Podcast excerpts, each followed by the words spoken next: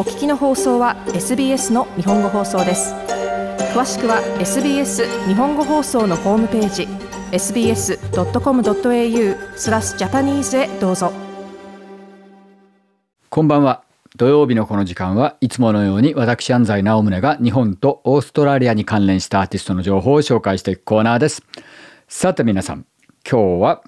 何といってもこの数週間の間でのオーストラリアの音楽業界の最大の話題の一つミッドナイトオイルこれをちょっと紹介したいと思いますね。まあ、ミッドナイトオイルといえば、まあ、なんといってもオーストラリアを代表するアーティストであると同時に、まあ、カルチャーや政治に至るまでもう音楽にとどまらない存在価値を示してきた人たちですね。まあ、80年代に世界的に有名になったオーストラリアのロックバンドの一つであるだけでなく、当時ポール・ケリーやデビッド・ブライディなどと共にインディジナスなアーティストを表舞台に引っ張り出して世界中に広めるという活動を積極的に行ってきたことでもよく知られていますね。未だに彼らはインディジナスアーティストとのつながりが大変深いです。2年前に出ましたマケラタプロジェクトというアルバムでは本当に数多くのインディナスアーティストとコラボレーションしてまあ、インディナスアーティストたちに捧げられたアルバムになってましたね。で、彼らは、えー、政治の世界ではもちろん皆さんもよくご存知の人が多いんじゃないかと思いますけれども、フロントマンの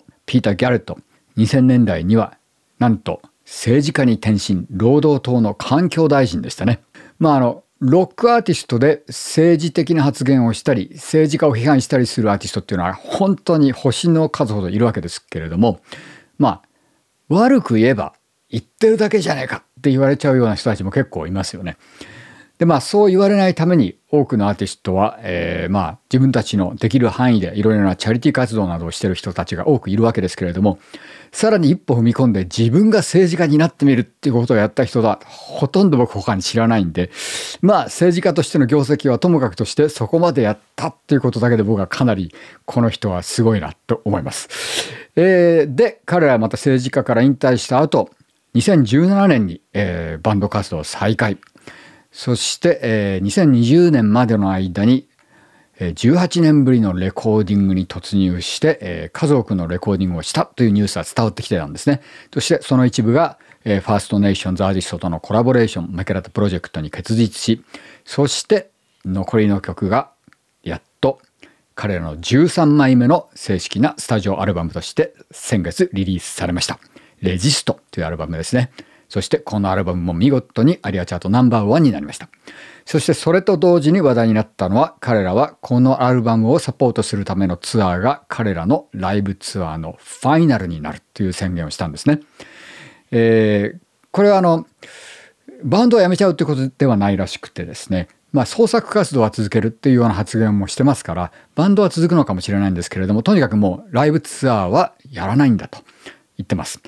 でこれに関してどうしてですかって質問を受けてバンドのメンバーが言ってるのはとにかく僕らはもう肉体的にものすごい大変なライブをやるというのがもうバンドのポリシーになっているのでそれができないかもしれないとなったら妥協するよりはやらない方がいいんだっていうふうなことを言ってましたね。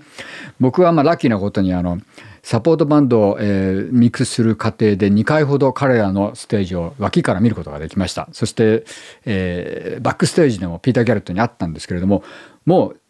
とんでもないぐらいの、えー、パワフルなステージでステージが終わって戻ってくると楽屋でも全員がもう頭から足まで汗まみれなんですね。でこう彼らの年齢を考えた時にこれはものすごいことだなと思ったんですけれども、まあ、本当にそういうライブをやってる人たちなんでこの理由にも納得がいきます。でなんと残念なことにですね最後の話題は彼らのそのファイナルツアーの最終2公演ロッドレーバーアリーナも含むですねこの大規模最終2公演がなんとドラマーのロボ・ハーストが今週前半に、えー、COVID ポジティブになって延期になってしまいました。もう本当に、えー、最後まで話題に事欠かないですけれどもそれではそのミッドナイトオイルの最新アルバム「レジスト」から環境問題を扱った「Rising Seas」をどうぞ。SBS 日本語放送の Facebook ページで会話に加わってください。